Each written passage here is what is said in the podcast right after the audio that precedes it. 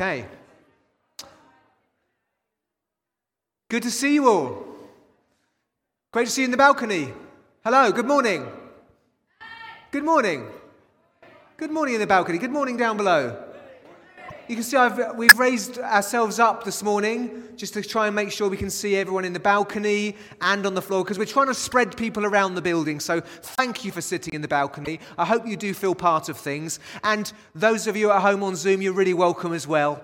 And um, uh, we're going to be continuing with our 1 Corinthians series. So please turn to 1 Corinthians chapter, where are we up to? Chapter 4. We've come a long way. Chapter 4. And we're going to be going through the whole chapter, okay? So, uh, trying to get through quite a bit this morning. So, God, with God's grace, will do that. So, please do turn to it because we're going to be carefully looking at this scripture together. Let me pray as, as I begin. Well, in fact, why don't we stand? We'll all pray together. Bit of an active prayer, right? Just settle yourself before God. Let's remember the Holy Spirit is your teacher today. So just remember that. Just, just bring your mind to that. Think, yes, Holy Spirit, teach me. Just say that now in your say that now in your mind. Holy Spirit, teach me. Just be aware of his presence. Invite his presence to speak to you. Why don't you invite his presence to help me as well to speak? Holy Spirit. Come and, come and teach us this morning. You know our needs. We all have needs this morning. Come and teach us. Thank you for your word, this gift to us. Give us the humility to listen. In Jesus' name, amen. When you take your seats, well done.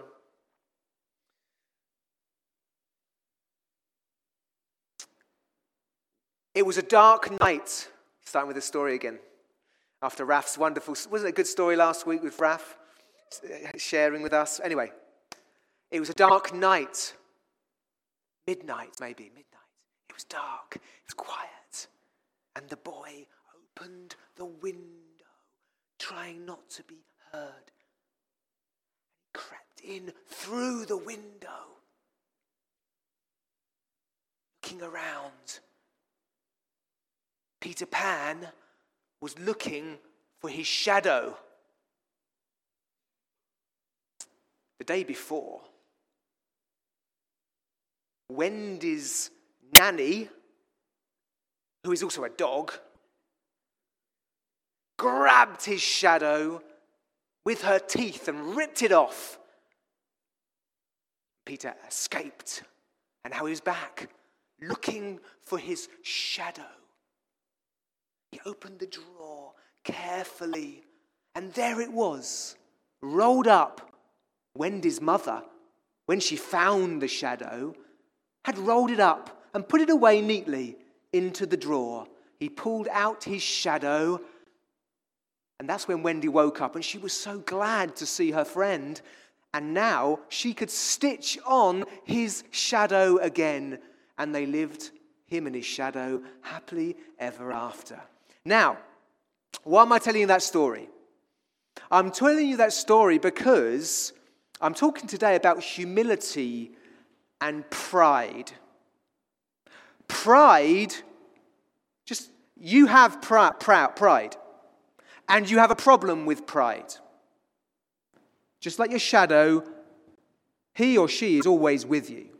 Pride is always there. All it needs is the right light the right challenge, the right difficulty to reveal to you that you are susceptible to pride. You cannot rip it away. This side of heaven, it will dog you quite regularly. And if you are self aware, you don't need me to tell you that.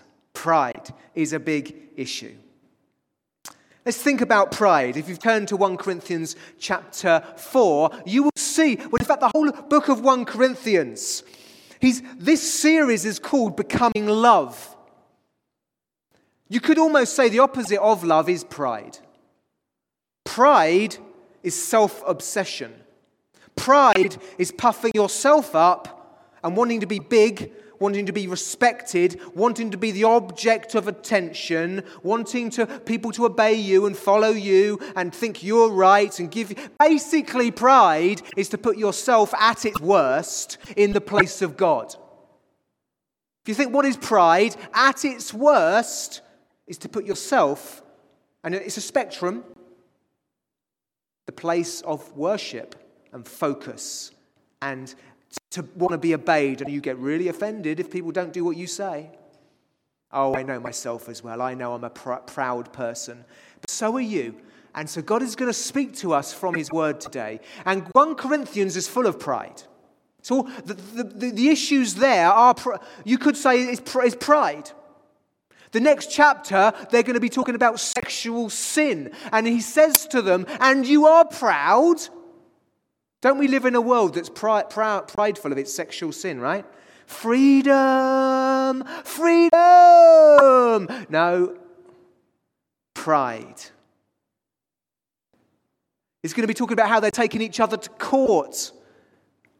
They've got issues with each other. They're falling out with each other. They're judging their leaders. They're, they're dividing into factions because of pride.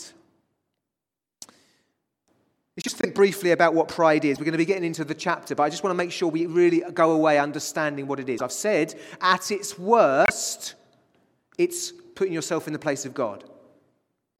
God is the center of attention, God is to be obeyed. You put yourself there. I'm to be obeyed, I'm to be the center of attention.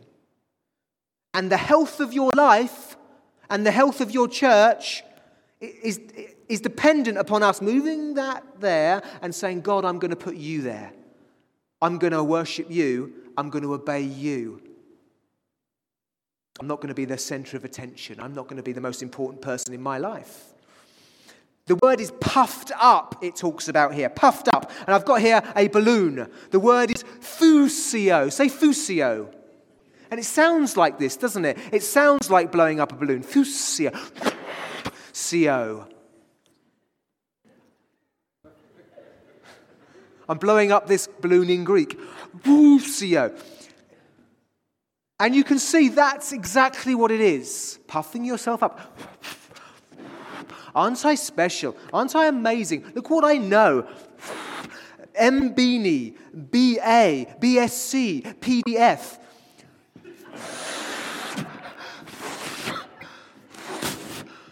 Keep, you know, puffing yourself up. Now, the world is full of this, and we're all full of this. All it takes is the right light, and you'll see that shadow.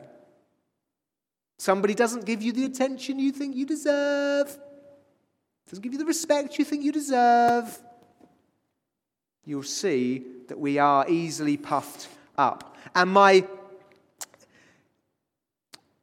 In 1 Corinthians 13, I said it the other day love is patient, love is kind, does not envy, does not boast, is not proud. It's not proud. It's not proud. It's not fusioed. It's not puffed up. Love and pride are enemies. They're enemies.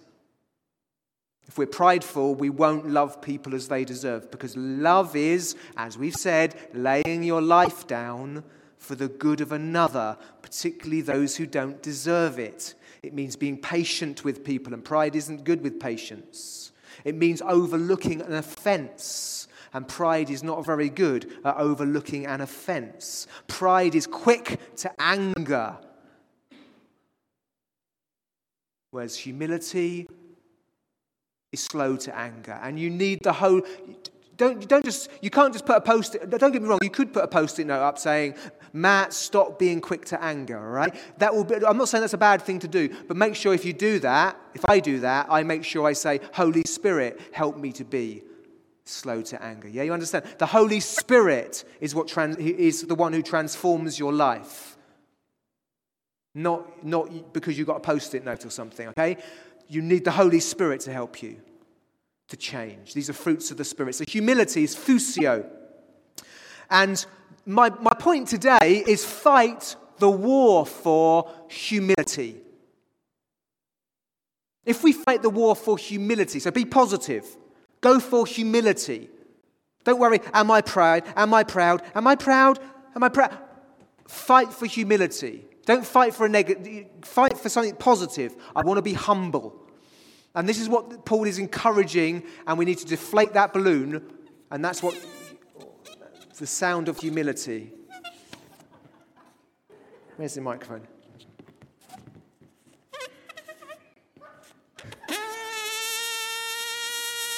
There we are. You love that, didn't you? You love that. Excuse me. You need to be deflated, so do I. And we're going to learn how to do that today. Let me just summarize pride as this. No, rather, humility is confidence properly placed. I don't know where the quote comes from. Humility is confidence properly placed. Think of that's just such a profound quote. I don't know where it comes from. I didn't make it up. Humility is confidence properly placed. You're not confident in yourself, I hope. You're not confident in your looks and your abilities and your strength. Confidence in God is humility. Confidence in His Word is humility. Confidence in the Holy Spirit is humility. And this is something we need to learn. So, pride, how do we fight for pride? So, firstly, pride is deflated. Pride is deflated by remembering. That wasn't very, oh, yeah, that wasn't very uh, zealous, was it? Say, I'm a servant. That's it. Good. That's it. This is what Paul says. So we're now into 1 Corinthians 4 1. This then is how you should regard us. The word regard is like judge. This is how you should judge us. This is how I want you to see me. I, Paul, the Apostle Paul, the great apostle, how does he want to be seen? How do I want to be seen? How do you want to be seen? I want to be seen as, regard me as servants of Christ servants of Christ, as those entrusted with the mysteries God has revealed. A Christian is not his or her own Lord. We gave that up when we became a Christian. Paul wants them to regard and judge him as a servant of the church on behalf of Jesus Christ. And that's what we do, guys. Remember, this is all, a lot of chapter 4 is about leadership. If you're a leader, this is me, this is Jem and Nev as elders of the church, this is community group leaders moving through. If you're a leader, but this is true for every one of us, we serve on behalf of Christ. We are his hands and feet. We represent Jesus in the way that we lead, which is service. And we, it takes a lot of learning. We've got to read the scriptures to learn how to do that. So we are, pride is deflated by remembering who we are, that we are servants. Remembering that. Servants have been entrusted. Now it is required, verse 2, that those who have been given a trust must prove faithful. So every one of us, but again, particularly leaders, you have been given a trust. Last week, you remember Raf talked about laying the foundation of this building, the building of the temple, which is the church, which is Jesus Christ, and then building on that foundation with wood, hay, or straw, or gold, silver, and costly stones. And this is what we are to do. We've been given a trust, you've been given gifts. They're not to puff yourself up, to make you look good, as we'll see later. The gifts are given to love people and to serve people. They're not for your reputation, they are for the good of others. And you say, Oh, of course, my gifts are not for me. Well, I tell you now, you'll realize that you've got pride around this when someone doesn't require your gifts as much as you would have wanted them to. And if somebody says, no, no, you can't say that, you can't share that, you can't have this opportunity like you think you deserve, and it will hurt you and sting you, And then you have to say, oh, deflate me, Lord. Because it's not about me, it's about you. Servants are entrusted, but you are entrusted with gifts. That's for certain. And you've got to be faithful to your Lord. And that's humility. I'm serving the Lord with the gifts He's given me. Servants know who they are seeking to please. I could have spent the whole, I nearly called this, this talk about how to judge rightly. Because we need to learn how to, how to deal with judging and, and, and regarding each other. But I, anyway, I care very, it says in verse 3, I care very little if I am judged by you or by any human court. Indeed, I do not even judge myself. My conscience is clear. That does not make me innocent. It is the Lord who judges me. Therefore, judge nothing before the appointed time. Wait until the Lord comes. He will bring to light what is hidden in darkness.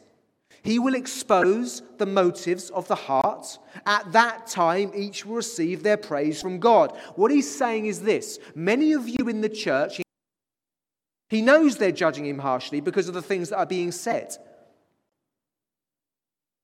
You're judging me harshly. You think you, Paul is saying this to the church, you think you can see my motives, and you think that I'm like a wolf in sheep's clothing underneath it. That Suspicion. It's easy to become suspicious, you know. Suspicious of everybody, suspicious underneath. Oh, oh I, I know underneath, underneath, underneath there's issues. And Paul is saying, God is my judge. Regardless of how you judge me, I know I'm loved by God and He's my judge, and I'm serving to the best of my conscience. And many of you struggle with this. This is a big issue for in life, is dealing with your how people view you. And what, what we do so often is create a narrative in our own mind of what we assume other people are saying about us. Right? They think I am, oh, very, ne- it's often negative. You create a narrative. These people don't like me, they hate me, they, they think I'm useless, they think I'm worthless. And that narrative is often demonic in origin, but we believe it. And if you're going to be humble and serve God with the entrustment He's given you and not just give up and leave the church because of the narrative you're creating, or even if they are treating you badly, you've got to know that God, your Father, is your judge. He is the one. And it's before Him that you serve. And He is the one that gives you security. He's the one that gives you joy. And I know that's hard. And it's a lifelong battle because the shadow never goes away. But Paul knew whom he was serving. So you need to know who you're serving. I'm a servant. That will keep us humble and keep us healthy. Secondly, pride is deflated through God's word. He carries on, uh, verses 6 and 7. Now, brothers and sisters, I have applied these things to myself and Apollos for your benefit, so that you may learn the meaning of the saying, do not go beyond what is written. Do not go beyond what is written. Then you will not be puffed up, is that word, fusio, in being a follower of one of us over and against the other. For who makes you different from anyone else? What do you have that you did not receive? And if you did receive it, why do you boast as though you did not. Again, let me just, just state the fact that this is complex, isn't it? I could literally have just picked any one of those sentences and made the whole talk about that. So please do try to use the blogs this week. I'll try to, um, I'll try to you know, unpack this further. So I'm being quite um, broad in what I'm saying. I understand that. He says, Do not go beyond what is written. Do not go beyond what is written.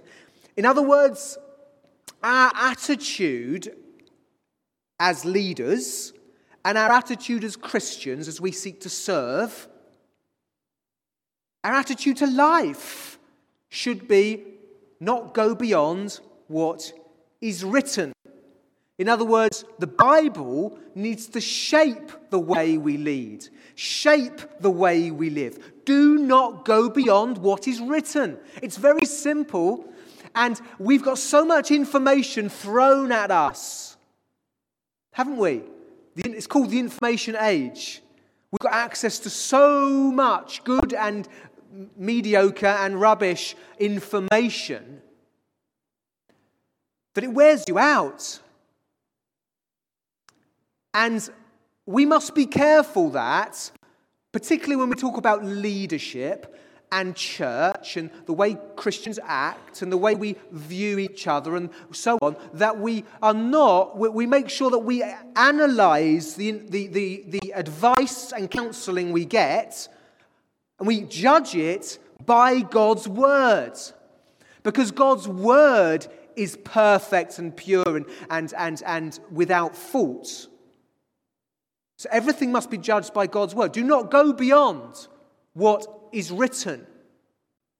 And you say, oh, but I heard this beyond what is written. That's the kind of church we are. Don't go beyond what is written. So please do. Um, and, and this keeps us humble because humility is putting God where he should be, right? And God should be listened to and obeyed. When we say, no, no, I'm going to go beyond what is written to my own opinions and other people's opinions, we are saying that God is being defamed and removed. That's pride. I know better than God. We don't know, we, you, you don't know better than God. Do not go beyond what is written. That's humility. Fight for humility by being a person of the Word of God.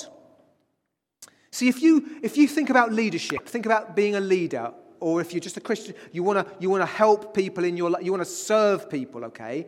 You, if, if, you do, if, if you read the Bible, you will realize that every single leader in the scriptures w- was successful because of God, was gifted by God, were flawed, and were forgiven by God. You see, if you actually look at the leaders in the Bible and don't go beyond what is written, you will realize what leadership looks like. And leadership looks like dependency upon God. Just think about David, a great leader. Or think about, okay, Esther, a great leader. You have been brought to prominence for such a time as this. Who raised up Esther? Tell me. Who raised up Esther? God. I know, I, know you could say it was King Xerxes if that was his name. That was a human doing, right? It was God. Who gave her the attributes that she needed to do the thing that she was called to do? God. Who gave her the humility to listen to advice? God. So if we don't go beyond what is written as leaders and as Christians, we will be humble because we, what do you have that you did not receive? Well, everything we have, we received, right? So pride is deflated as you seek to apply God's word, as you read God's word. So much I could say about this. Pride is deflated by being a fool for Christ. Pride seeks the respect of others. I'm not saying you should seek disrespect. Don't get me wrong, and you know I'm not saying that I, I trust. But what we mustn't do is make our highest aim the respect of others. Because you'll just lie all the time to make them like you. You won't tell the truth because you want them to like you. You won't speak about your convictions because you liking them is more important than your convictions. You won't share the gospel because them respecting you is more important than that message. We must learn and seek to be a fool for Christ and wear our love for Jesus openly, like a t shirt, as it were. openly. I, am a, I, I believe in the gospel. I believe Jesus died for sinners. And those who put their faith in him are saved. That's the message. That's the foolish message, isn't it? As Paul says earlier in the chapter, if you remember. It's a foolish message that we believe it and we share it and we purposely seek to deflate our pride by sharing it as we're in that conversation with that person who intimidates us and that we want their respect and we I, I don't i'm being careful. I want to tread on eggshells. I don't want them to I, I don't know i want them to respect me and like me. Tell the gospel. Tell the message of jesus. Tell your testimony. Tell the story. That will deflate your pride as paul encourages us to do because it's so important. Already it says here in um, so being a fool for christ it says in verse 8 here already you have all you want. Already you have become rich. You have begun to reign, and that without us. See, what the Corinthians were doing, some of them, not all of them, were preaching a prosperity gospel, a success gospel that teaches that if you come to know God, your life will be amazing, everything will be wonderful. They were changing the message to make themselves more popular. So they were saying things like this, you see you can become rich, you can reign in this life, you can be satisfied. You can have heaven on earth in fullness in this life. And they were attracting their groups to that kind of um, gospel, which it, it kind of makes them look good. Rather than saying, This is the gospel, you're a sinner. You need forgiveness. And if you follow Jesus, you are likely to be disrespected by others because of this foolish message and you're likely to suffer as well for it. But, but let me tell you this if you do that, God will give you His Spirit and power and grace to live a victorious life in it. They were telling a false gospel, you see. And it's easy, you see. If we want to be liked, we will change the message. And that's what they were doing. And Paul tells them, How I wish you really had begun to reign, so that we might reign with you. For, if, for it seems to me that God has put us apostles on display at the end of the procession, like those condemned to die in the arena. We have been made a spectacle to the whole universe, to angels, as well as to human beings. So they were teaching this gospel that if you follow Jesus, everything will be great. And he was saying, no, no, that's not the case. If you follow Jesus, life will be hard because you're going to be at odds with this, the, the, world around you. This, won't, this, is not the gospel, this is not the message you'd probably normally hear, is it? You're forgiven. You're loved by God. You know God. But don't get me wrong, you're going to be in a different kingdom to the people around you. And people are not going to respect you always for it. And the church needs to hear this and pay the price of what it means to follow Jesus Christ like the apostles here, at the end of the procession. So, so the idea was that after Romans, the Romans took over a particular um, region, they would bring, they would have this great procession through the streets in Rome where the victors were at the front, but at the back were the people that were going to be killed in the arena. And the Apostle Paul was saying, You, you Corinthians, want to put yourself at the front. You want to be pump, uh, puffed up. You want everyone to respect you. You're changing the message so that everyone will respect you. You are making yourself rich in the world and you're trying to get a high status in the world. And I want to let you know this that true followers of Jesus Christ are happy to be at the back.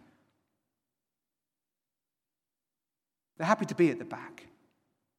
They're fools for Christ. It costs to follow Jesus Christ. And I think the heat is being turned up, and it's probably a good thing in our nation. God disciplines those he loves. And as the heat gets turned up, it reveals whether we're prepared to be a fool for Christ and be at the back and truly be like him, carry the cross, and follow him. Pride is deflated as we seek to be and are prepared to be a fool for Christ. Pride, finally, is deflated by fatherly discipline. I'm writing this not to shame you. I'm writing this to remind you, remember this, right? I'm writing to tell you you've become proud and you need to remember you're a servant. I'm writing to remind you to live according to God's word because I love you. And many of you are going off, off piste here. You're not following God's word. I'm writing to remind you that you've become pompous, proud, self seeking, and you need to be prepared to be a fool for Christ, which means to be proud of the gospel. And he says, I'm writing this not to shame you, but as my dear children. As my dear children. Even if you had 10,000 guardians in Christ, you do not have many fathers. For in Christ Jesus I became your father through the gospel. Therefore I urge you to imitate me. There's some, I could just preach on that, couldn't I? Imitate. Are we worthy of imitation? So many of you are, I hasten to add. Can I just throw in the. I, I said this last week, and I want to say it again to you. So many of you are living this. You are servants. You are living God's word. You are prepared to be a fool for Christ. I know you're not perfect. I know the shadow still rears its head, but you guys are worthy of imitation. So many of you. But he says this imitate me as I imitate Christ.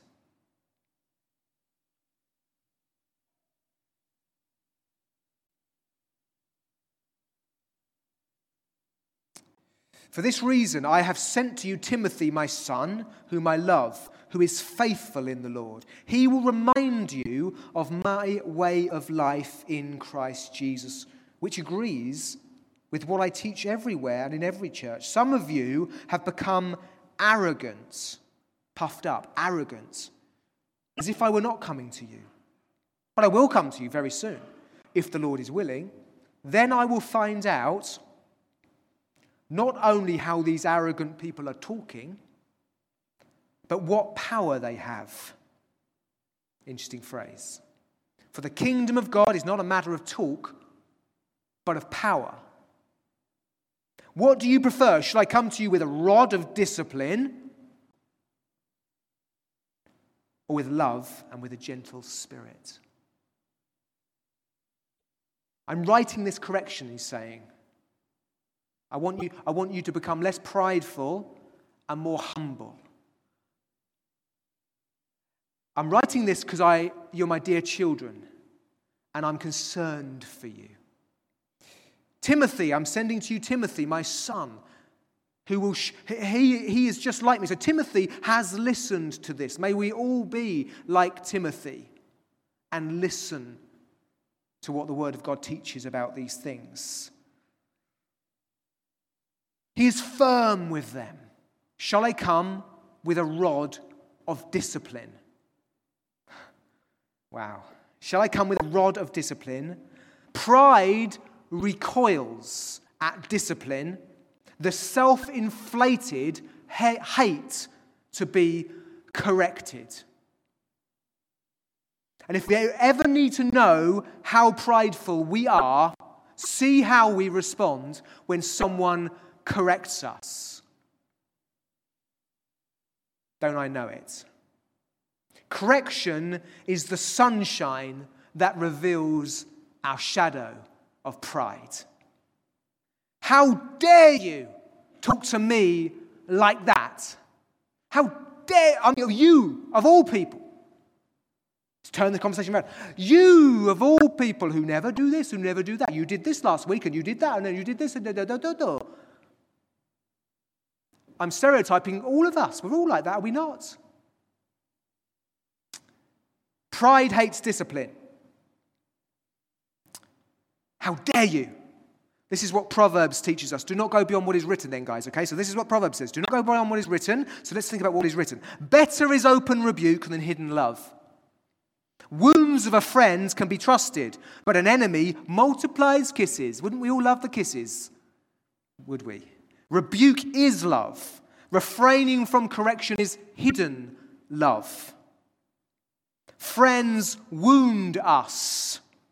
Enemies and the cowardly avoid saying hard things. I avoid saying hard things. And sometimes that's good.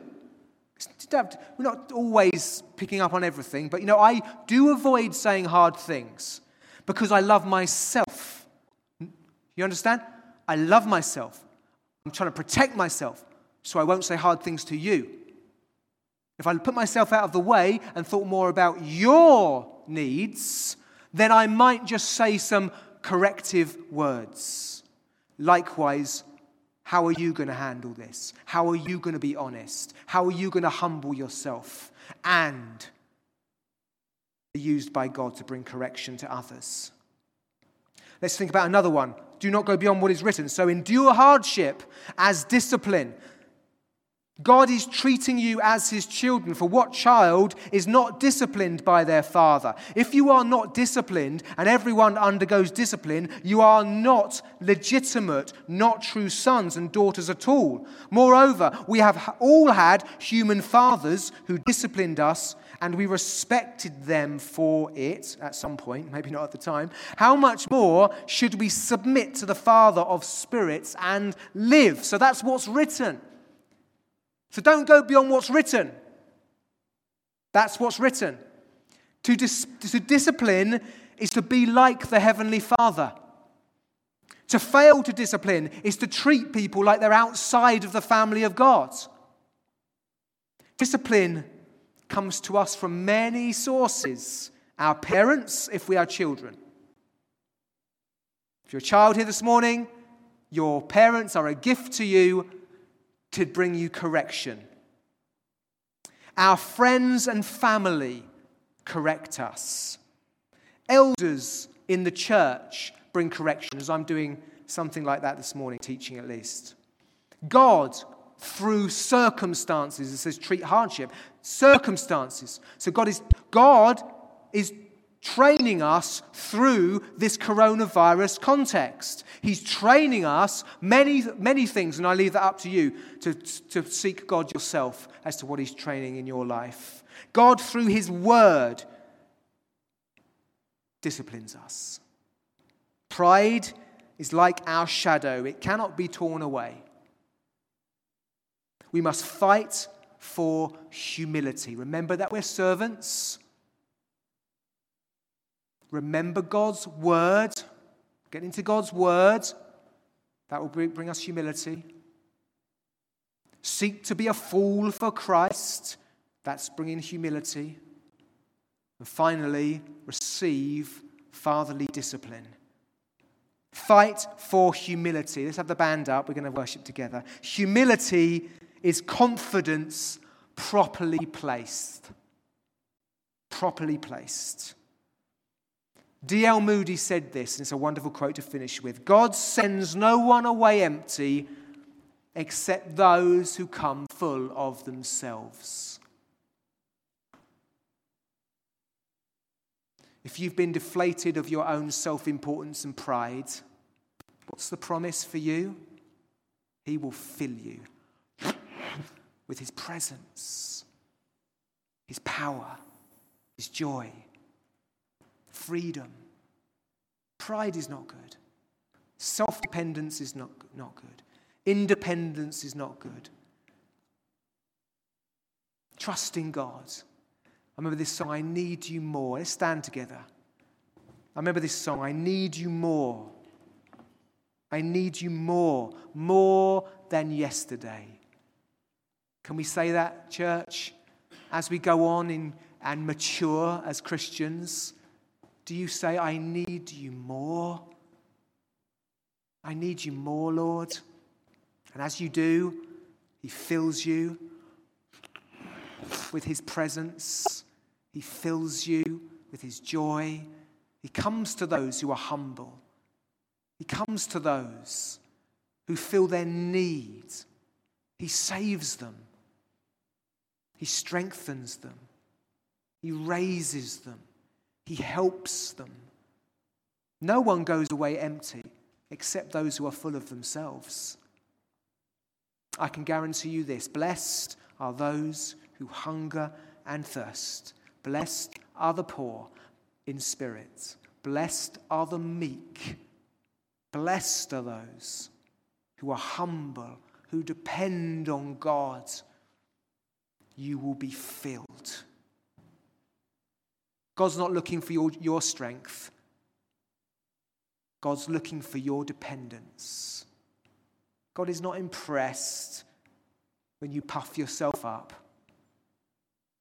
God is impressed as you realize your weakness and you trust in Him. May God teach us these things more and more.